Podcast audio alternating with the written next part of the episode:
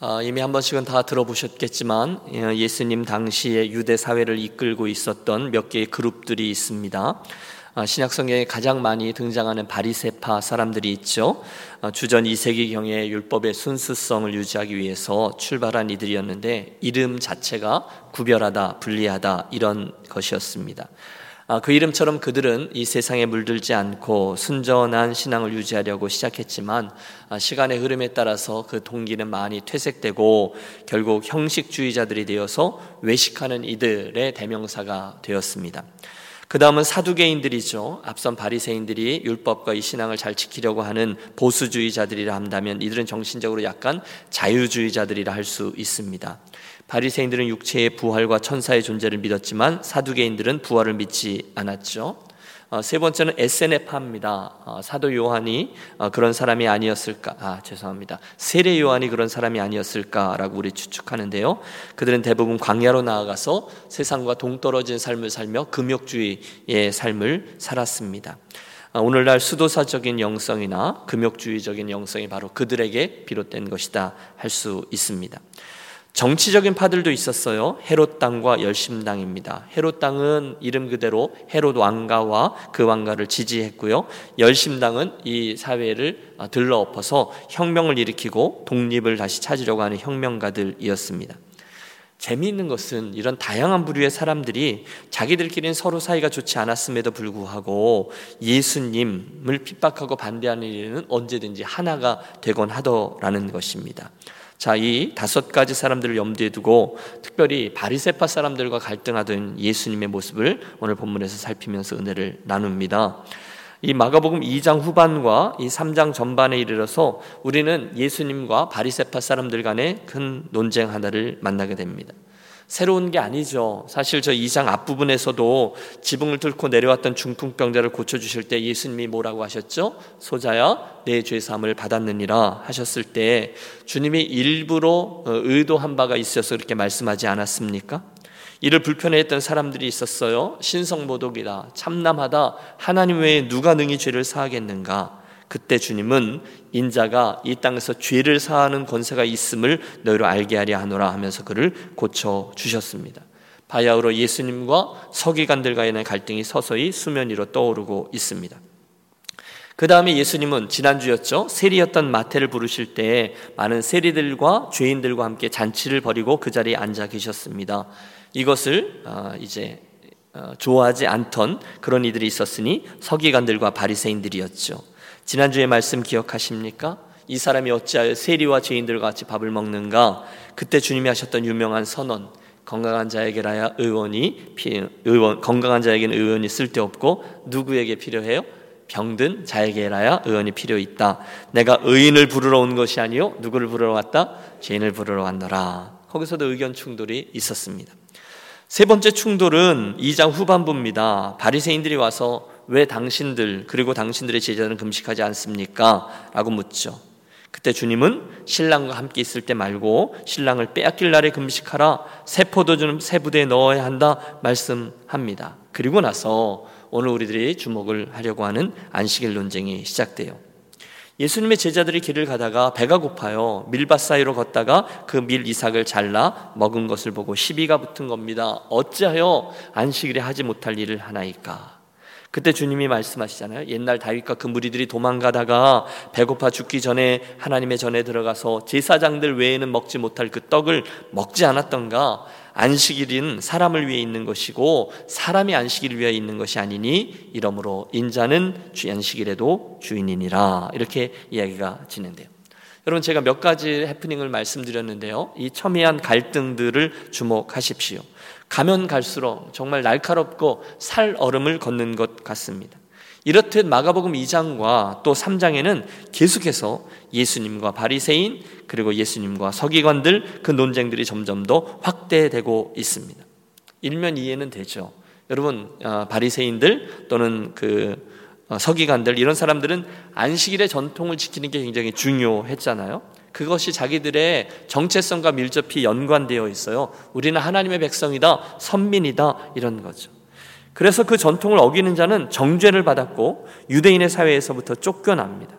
그들에게 있어서 안식일은 그들의 정체성과 맞물려 있는 중요한 날입니다. 지금도 그래요. 여러분 어, 그 땅에 가보시면 아직도 검은 머리, 아, 죄송합니다. 검은 모자 그리고 시커먼 옷을 입고 머리를 이렇게 어, 기른 어, 그런 어, 어 보수주의자들이 할까요? 근본주의자들이라고 할까요? 그들은 아직도 이 부분을 이대로 지키고 있습니다. 많이 퇴색되긴 했지만 어떻게 해서든지 지금 그것들을 지키고 그걸 지키지 않고 이렇게 현실하고 타협하는 이들과 갈등하고 있어요. 제가 한번 말씀드렸죠. 요르단에서 이제 이스라엘을 한번 들어갔는데 그날이 바로 안식일이 시작되던 날이었습니다. 그러니까 우리의 달력으로는 금요일 저녁이에요. 그들은 저녁부터 하루가 시작된다고 생각하거든요. 그때 저희들 일행을 데리고 다니던 그 버스 기사는 어, 사무엘이라는 팔레스틴 친구였는데 어, 금요일에 일정이 마칠 때쯤 돼서 저희가 여리고에 들어갔거든요. 그리고 여리고를 거쳐서 이제 갈릴리로 내려가는데 우리들한테 이렇게 말하는 거예요. 조금 있으면 너네 되게 희한한 거 보게 될 거야라고 말하더라고요. 그 뉘앙스를 보면 알죠? 약간 조소가 섞여 있었어요. 볼까 그랬더니 정말로 오후가 되니까 온 도시가 한산해지고 저녁이 되니까 도로 자체가 그냥 텅 비어 버렸습니다. 거리에 걸어 다니는 사람이 한 명도 없어요. 상가들은 다 문을 닫았어요. 텅 빈 도시가 되었습니다. 안식일이 시작된 것입니다. 일을 안 해요. 사람들이 없어요. 가게도 다 닫아요. 하면 안 돼요. 그게 그들의 안식일이라는 거죠. 거짓말 같지만 제가 묵은 호텔에 정말 그런 게 있더라고요. 안식일 전용 엘리베이터인데요. 안식일 엘리베이터는 올라탈 수는 있지만 버튼을 누를 수는 없어요. 버튼을 누르는 건 일이거든요. 그래서 그것은 율법을 범하는 일이 돼요. 그러니 어떻게 돼 있겠어요? 엘리베이터를 딱 타니까 모든 층수에 다 눌려 있는 거예요. 다 불이 들어와 있는 거예요. 그래서 에브리 층수마다 섰다가 문이 열리고 닫히고 열리고 닫히고 그들에게는 우리는 웃지만 그들에게 그만큼 중요한 게 그 안식일 개념입니다. 그런데 오늘 본문에 보면 예수님이 그런 안식일을 도전하는 듯한 행위 그리고 발언들을 하시니까 이들이 날카로워진 거죠. 오늘 본문에는 두 가지 충돌이 드러나고 있습니다. 말씀드린 것처럼 제자들이 밀밭 사이를 지나다가 배가 고파서 미리삭을 잘라먹은 사건, 또 하나는 예수님이 안식일에 회당에서 병자를 고쳐주신 사건입니다. 그래서 고소합니다. 여러분, 하나님께서 저들에게 율법을 주실 때, 물론 안식일을 지키고 거룩하게 지키라라고 말씀하셨지만, 어떻게 지키라고는 자세히 말씀하지 않으셨거든요. 그래서 그들이 유전집인 미시나를 만들었어요. 거기에 보면 안식일에 대한 규정들을 39가지나 만들어 놨는데 그 39가지들 중에 이건 하지 마라, 이건 하지 마라 중에 안식일에 밀 이삭을 자르면 안 된다라는 규정이 있었습니다. 두 가지 죄를 짓는 거예요. 먼저는 이삭을 이렇게 떼야 되니까 추수하는 행위이고요. 또 하나는 손으로 이렇게 부벼갖고 후 불어서 이제 알곡만 챙겨서 입에다 털어넣는 건데 이것은 타작하는 행위거든요. 그래서 그들이 시비를 겁니다.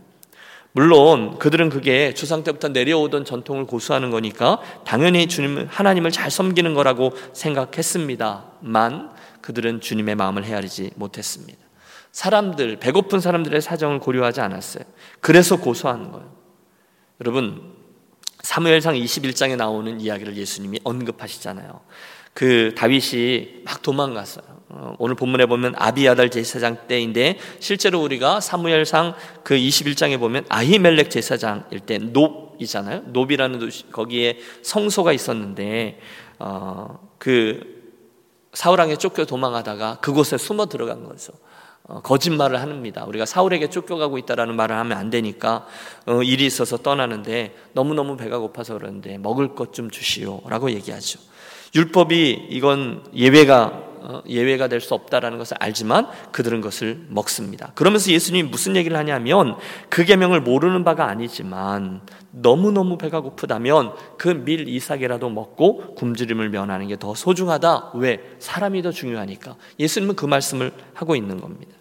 여기서 드러나는 바는 틀림없죠. 안식일의 정신입니다. 따라해 주십시오. 안식일의 정신. 예수님이 이렇게 말씀하셨어요. 안식일이 사람을 위하여 있는 것이지 사람이 안식일을 위하여 있는 것이 아니다. 모세 율법도 중요하지만 그 율법을 주실 때 하나님의 마음에 있었던 그 정신, 그 스피릿이 더 중요하다는 거예요. 여러분 예수님이 그 모든 구약의 계명을 두 가지로 요약하셨잖아요. 가장 큰 계명이 뭐죠? 너의 하나님을 사랑하라. 그 다음 계명이 뭐죠? 내 이웃을 사랑하라는 겁니다. 거기서 나오는 거예요. 당연히 안식일이 사람을 위해 있다는 거예요. 사람이 더 중요하다는 거예요. 여러분 이것은 오늘을 사는 저와 여러분에게도 굉장히 중요한 원리가 될 수 있습니다. 신앙생활을 오래 하다 보니까 자칫 이 순서가 바뀔 수 있어요. 여러분 오래된 교회 공동체일수록 또는 예수 오래 믿은 분일수록 나도 모르는 사이에 자연스럽게 형성되어져 있는 신앙의 폼이 중요해요. 물론 폼은 유익합니다. 우리들의 신앙을 유지하는데 하지만 그 안에 담겨져 있는 왜 그 폼이 있는지 그 스피릿이 더 중요하다는 거예요. 예수님 계속 그 말씀을 하는 거예요. 여러분, 안식일은 중요합니다. 저는 오늘 그것을 부인하지 않아요. 예수님도 그걸 부인하지 않으세요. 그러나 그것 때문에 더 중요한 사람을 놓치면 안 된다는 거예요. 우리의 마음이 강팍해지면 안 되는 거예요. 여러분, 우리 교회의 제일 마지막 사역 원리가 일 중심에서 사람 중심으로잖아요. 잊지 않으려고 써놓은 거예요. 한 영혼이 중요한 교회. 일은 좀 못해도 돼요. 일은 좀 느려도 돼요. 그러나 누가 더 중요해요? 그 사람이 더 중요한 거죠. 일은 좀 못해도 사람이 안 다치는 게 더 중요하다는 거예요. 그러니까 마지막 순간에 그 선택할 때 잘 분별해야 될 공간과 지혜가 우리들에게 필요한 줄로 믿습니다. 사실 예수님의 이야기는 이런 이야기가 자주 등장합니다. 선한 사마리아인의 비유에서도 제사장과 레위인들이 그런 사람들이잖아요. 강도를 만나 죽어가는 한 사람, 그를 봅니다. 먼저 제사장이 보고 이크 하고 지나갑니다. 레위인도 보아요. 어이쿠 하면서 도망갑니다. 학자들은 말합니다. 단순히 강도들이 또 출몰해서 자기들도 다칠지 모르니까 겁이 나서였겠죠. 하지만 지금 죽어가는 사람, 이미 죽었을지도 모를 그 사람에게 손을 대다가는 정결법에 걸리거든요. 그러니까 자기가 레위인으로서 또는 자기가 제사장으로 가서 해야 될 그 일에 거침이 되니까 그것을 피했을 것이라고도 이야기해요. 만약에 그 추측이 맞다면 지금 정확히 예수님의 말씀하신 이 바에 거치는 거죠. 물론 율법을 지켜야 돼. 자기가 가서 제사장의 노릇을 해야 되기 때문에 정결법에 저촉되면 안 되니까. 오늘 안식일에 밀 이삭을 베어 먹은 행위도 똑같아요. 제자들은 그러면 안 되는 건 맞아요. 율법을 범하는 거예요. 그러나 그 순간에 배가 고파 쓰러질 것 같은 사람들은 그게 맞다는 거죠. 안식일에 일하지 말라? 주님이 아세요. 그런데 그걸 안다고 해서 지금 구덩이에 빠져서 사람이 죽어가는데 그냥 지나가면 문자적으로는 율법을 지켰지만 더 중요한 사람을 사랑하고 생명을 구원하는 율법의 정신을 잃어버린 더 큰 죄를 범하는 거라는 거죠. 당연하죠. 이 법을 주신 하나님의 마음을 먼저 헤아리는 것이 중요합니다. 그게 예수님의 정신이고 그게 바리새인들의 과오입니다. 그러므로 여러분 그때의 그 이야기들을 오늘 우리들에게 적용하며 우리에게 그런 모습은 없는가 돌이켜 보기를 원합니다. 우리가 교회 공동체에서 사역들 많이 합니다. 이것저것 열심히 합니다. 일이 돼야 돼요.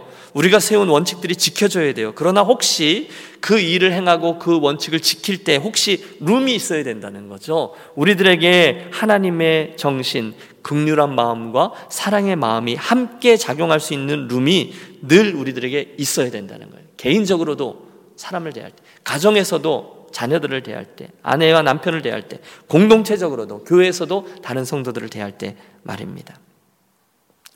아, 개인적으로 좀 부끄러운 일이 있었는데 신학교 3학년 때 한 선교단체 임원을 맡았어요. 그 선교단체가 여름방학이면 늘 한 열흘에서 보름 정도 전국 순회 집회를 하거든요. 전도하고 그러면 그 사람들을 동네를 이제 돌아다니면서 애들을 모아가지고 와서 또는 사람들을 초대해서 동네 잔치도 하고 거기서 이제 찬양 공연을 하는 거예요. 그러니까 그 일을 준비하려면 방학 전에 우리들의 레파토리로 한 열 몇 곡 정도 되는 걸 집중적으로 연습을 해야 되거든요. 그런데 그 준비 과정을 좀 하드 트레이닝을 해요. 몇 번 이상 연습에 빠지면 그 그냥 데리고 갈 수가 없어요. 당연하죠. 공동체 니까. 꼭 필요한 룰이에요. 그런데 문제는 뭐냐면 막상 제일 마지막에 선교팀을 구성할 때가 되면 30명 정도 되는 합창 단원들 중에 한두명 정도가 이 룰에 거쳐서 못 가게 되는 거예요. 연습을 만약에 뭐세 번까지 빠지는 거 봐주는데 다섯 번을 빠졌다든지 이러면은 걸리는 거예요. 여러분 제가 임원이니까 우리 임원들과 여러 번 회의를 합니다. 근데 결론적으로 다 좀 봐주자 그랬는데 제가 막 고집을 피워가지고 결국 그 두 사람을 합창 단원으로 세우지 않았습니다. 지금 생각해보면 왜 그랬는지 모르겠어요.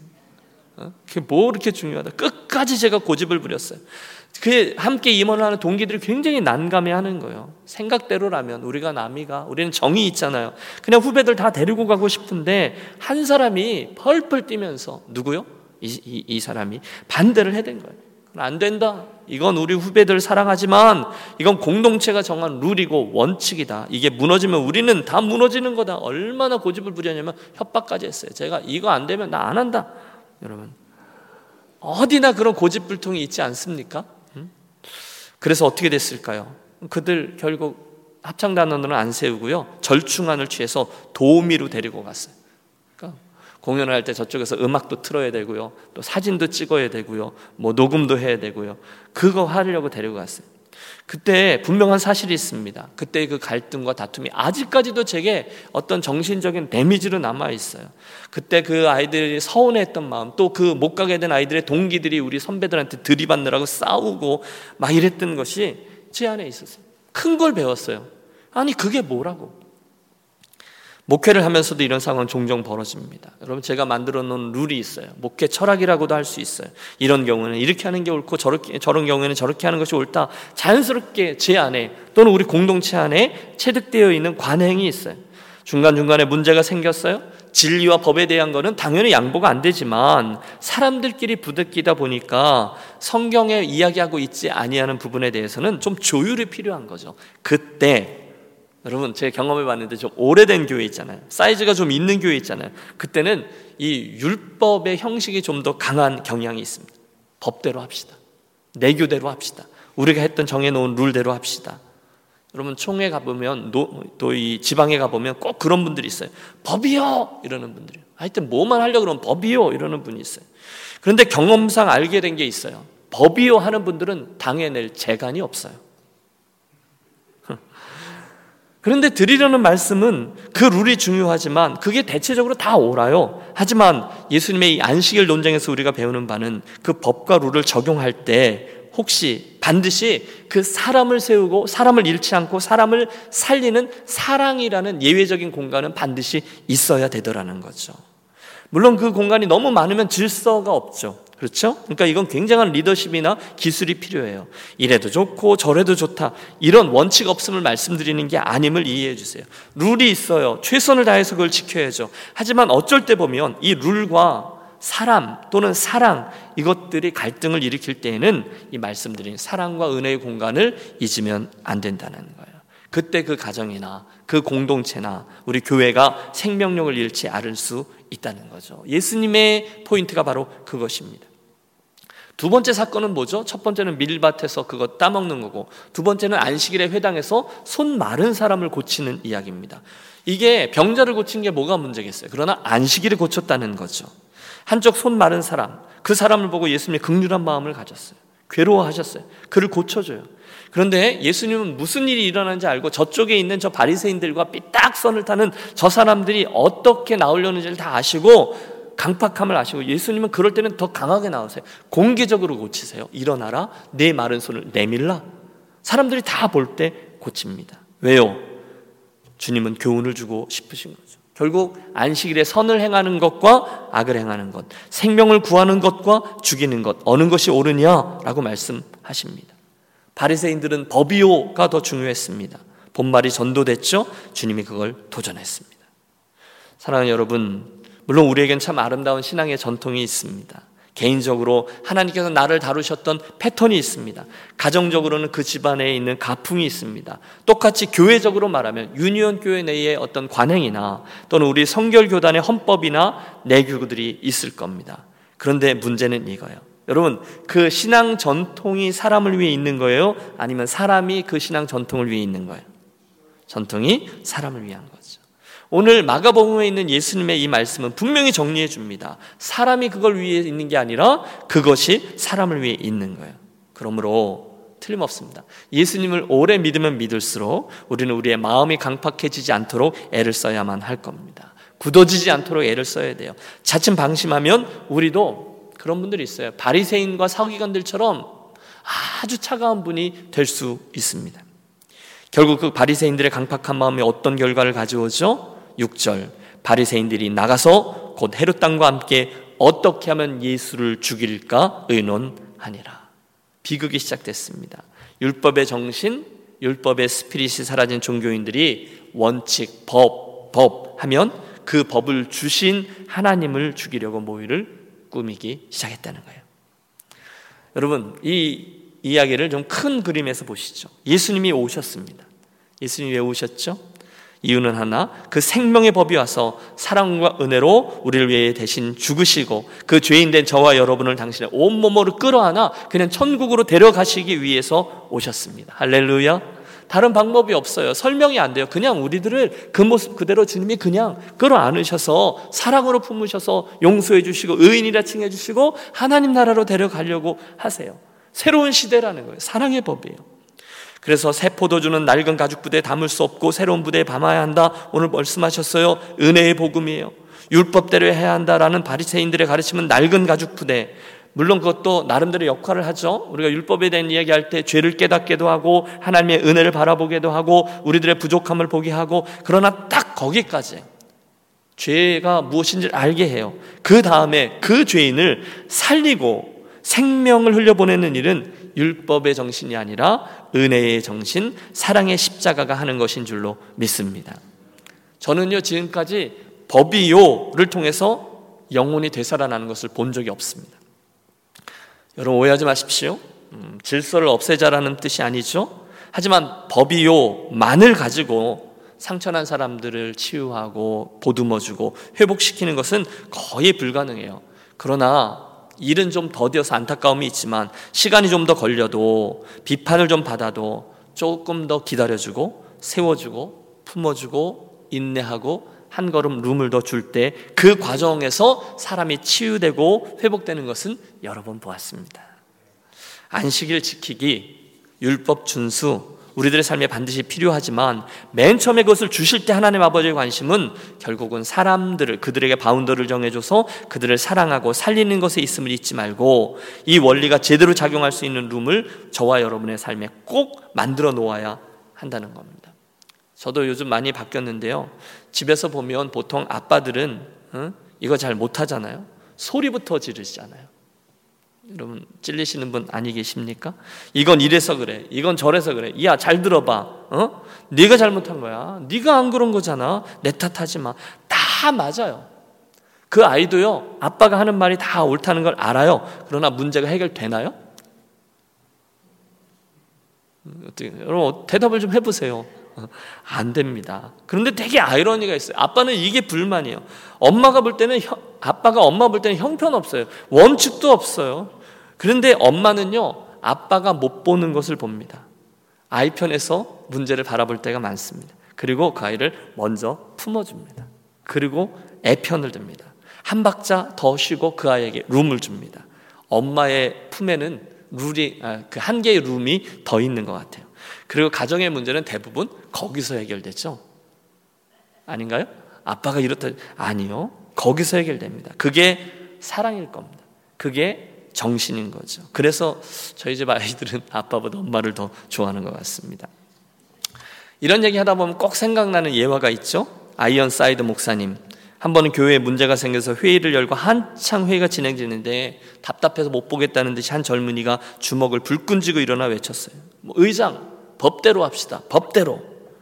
그때 목사님이 이렇게 말했다죠. 형제여, 만약에 하나님이 법대로 했다면 자네나 우리나 다 이 자리에 없었을 걸세. 그리고 문제가 해결됐다는 거죠. 여러분, 법은 중요하지만 룰은 반드시 있어야 되지만 사랑의 공간과 룸을 잃어버리지 않도록 애를 쓰자는 권면을 드리는 것입니다. 오늘 우리는 은혜의 시대에 살고 있습니다. 저와 여러분이 그 증거입니다. 하나님이 법대로 했다면 저와 여러분은 여기 이렇게 멀쩡하게 앉아 있을 수 없습니다. 예수님은 죄인을 정죄하러 온 것이 아니라 그들의 죄를 용서하고 구원하기 위해서 오셨습니다. 그 은혜의 수혜자가 누구예요? 바로 저와 여러분들임을 믿습니다. 그런데 그 사랑을 입은 우리가 종종 그 사실을 잊고 밀밭 사이를 걷다가 배고파서 그거를 훑어먹은 제자들, 그들을 정죄한다면 여러분, 우리가 바로 그런 사람일 수 있다는 것입니다. 누가 몰라서 그랬나요? 너무너무 배가 고파서 그런 거죠. 여러분 신앙생활 하는데 열심히 잘 못하고 또 잘 안 되고 그래 주님 앞에 죄송하고 여러분 몰라서 우리가 그렇게 못하나요? 아니요 알아요. 근데 잘 몰라서 그렇죠. 그래서 주님이 우리 되게 많이 봐주시는 거죠. 잊지 마세요. 동생 아벨을 돌로 쳐 죽인 가인이 도둑질하다가 무서운 죄를 저질렀습니까? 아닙니다. 하나님께 제사 지내다가 동생을 쳐 죽인 거예요. 예수님을 십자가에 못 박아 죽인 사람들이 살인자요 강도들이었습니까? 아닙니다. 누구보다도 경건하다고 자부하고 율법을 잘 지키고 제사를 잘 집전하던 종교 지도자들이었습니다. 스데반을 돌로 쳐 죽인 이들이 누굽니까? 율법에 정통한 자들이요 바리새인 중에 바리새인이라고 자부했던 사울과 그 일행이었습니다. 그들에게 법이 없어서요? 그들에게 율법에 대한 지식이 부족해서요? 다른 사람들보다 제사를 적게 했고 다른 사람들보다 헌금을 적게 해서요? 아니에요. 딱 하나. 이 하나님의 마음, 율법의 정신인 은혜와 사랑을 놓쳤기 때문입니다. 하여 이 아침 우리들의 기도는 마가복음 2장과 3장에서 그것을 위한 기도로 넘어가기 원합니다. 혹시 저와 여러분의 삶에 하나님이 나에게 주셨던 은혜와 사랑보다 다른 누군가의 허물과 제약이 더 크게 보인다면 예배는 드리는데 사랑의 마음이 점점 더 줄어들고 있어서 다른 사람들을 용납하는 룸이 점점 더 줄어들고 있다고 느끼신다면 밀 이삭을 잘라 먹는 사람들을 보면서 아이고 배가 너무 고프구나 보다 이런 안식일을 범하는 놈이라고 정제감이 있다면 안식일의 한 회당 가운데서 손 마른 사람을 고쳐주는 주님을 보면서 주님 참 사랑이 많으시구나 저 사람 얼마나 고생이 심했을까라는 생각보다 어떻게 율법을 범하면서 안식일에 사람을 고쳐 라는 강팍한 마음이 있다면 우리 이 아침에 이렇게 기도하겠습니다. 주님 제가 그 바리새인의 심정을 가졌습니다 주님 제 안에 주님 주셨던 사랑과 은혜와 자비가 많이 메말라 있습니다. 주님 제가 그 배고픈 제자였고 주님 제가 그 손 마른 병에서 고침을 받은 그 사람인데 어느덧 제가 그 은혜를 받았던 것을 잊고 내가 바리새인의 자리에 서서 그들을 따지고 정죄하고 심지어 예수님에게까지 판단하고 정죄하고 있었군요. 우리 회개하고 돌이키며 기도하겠습니다. 강팍해진 우리들의 모습 부족한 사랑의 공간을 주님 앞에 내어놓고 주님의 용서를 구하겠습니다. 주님, 저로 하여금 다시금 주님이 주신 그 은혜와 사랑의 공간이 넓어지는 자 되게 해 주옵소서. 주님, 제가 그 은혜 받은 사람이에요. 주님, 제가 그 배고팠던 제자고, 주님, 제가 그 손 말랐던 사람이었습니다. 그런데 주님의 은혜를 받았군요. 그렇게 고백하겠습니다. 그리고 여러분, 우리 교회를 위해서 주님 제 안에 율법의 형식이 아니라 율법의 스피릿인 사람을 귀하게 여기고 기다려주고 격려하고 용납하고 그런 사랑의 사람이 되게 해 주옵소서. 우리 교회가 그런 공동체 되게 해 주십시오. 오늘 말씀을 붙잡고 기도하겠습니다. 내일의 강단을 위해서도 아, 그리고 어, 우리 김 목사에 이어지는 한국 일정 그리고 어, 그 총회 아, 집회 섬김 이런 부분들을 위해서 기도해 주시기를 부탁드립니다. 우리 함께 오늘 본문 붙잡고 기도의 씨름으로